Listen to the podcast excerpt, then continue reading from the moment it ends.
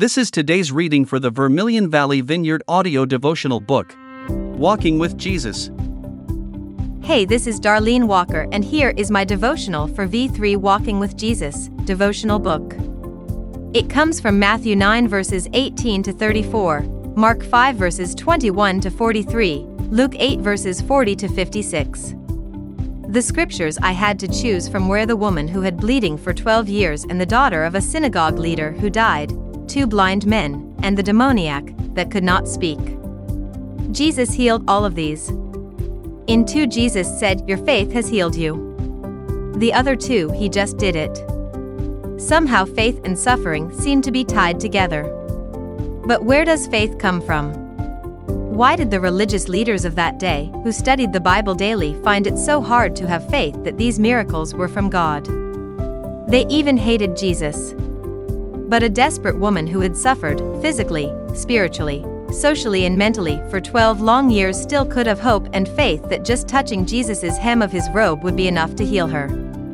Why would God allow her to suffer for so long? Why didn't she just give up instead of still believing and praying for a miracle? And why didn't Jairus ask Jesus for help before his daughter was dying or already dead?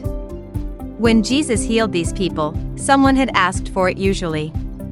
All of them were considered unclean and unable to go into the temple and be with normal society.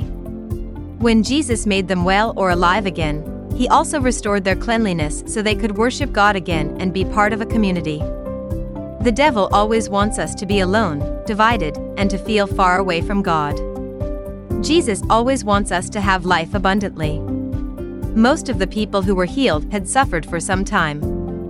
We look at suffering as a punishment, but maybe God looks at it as a tool for growing faith?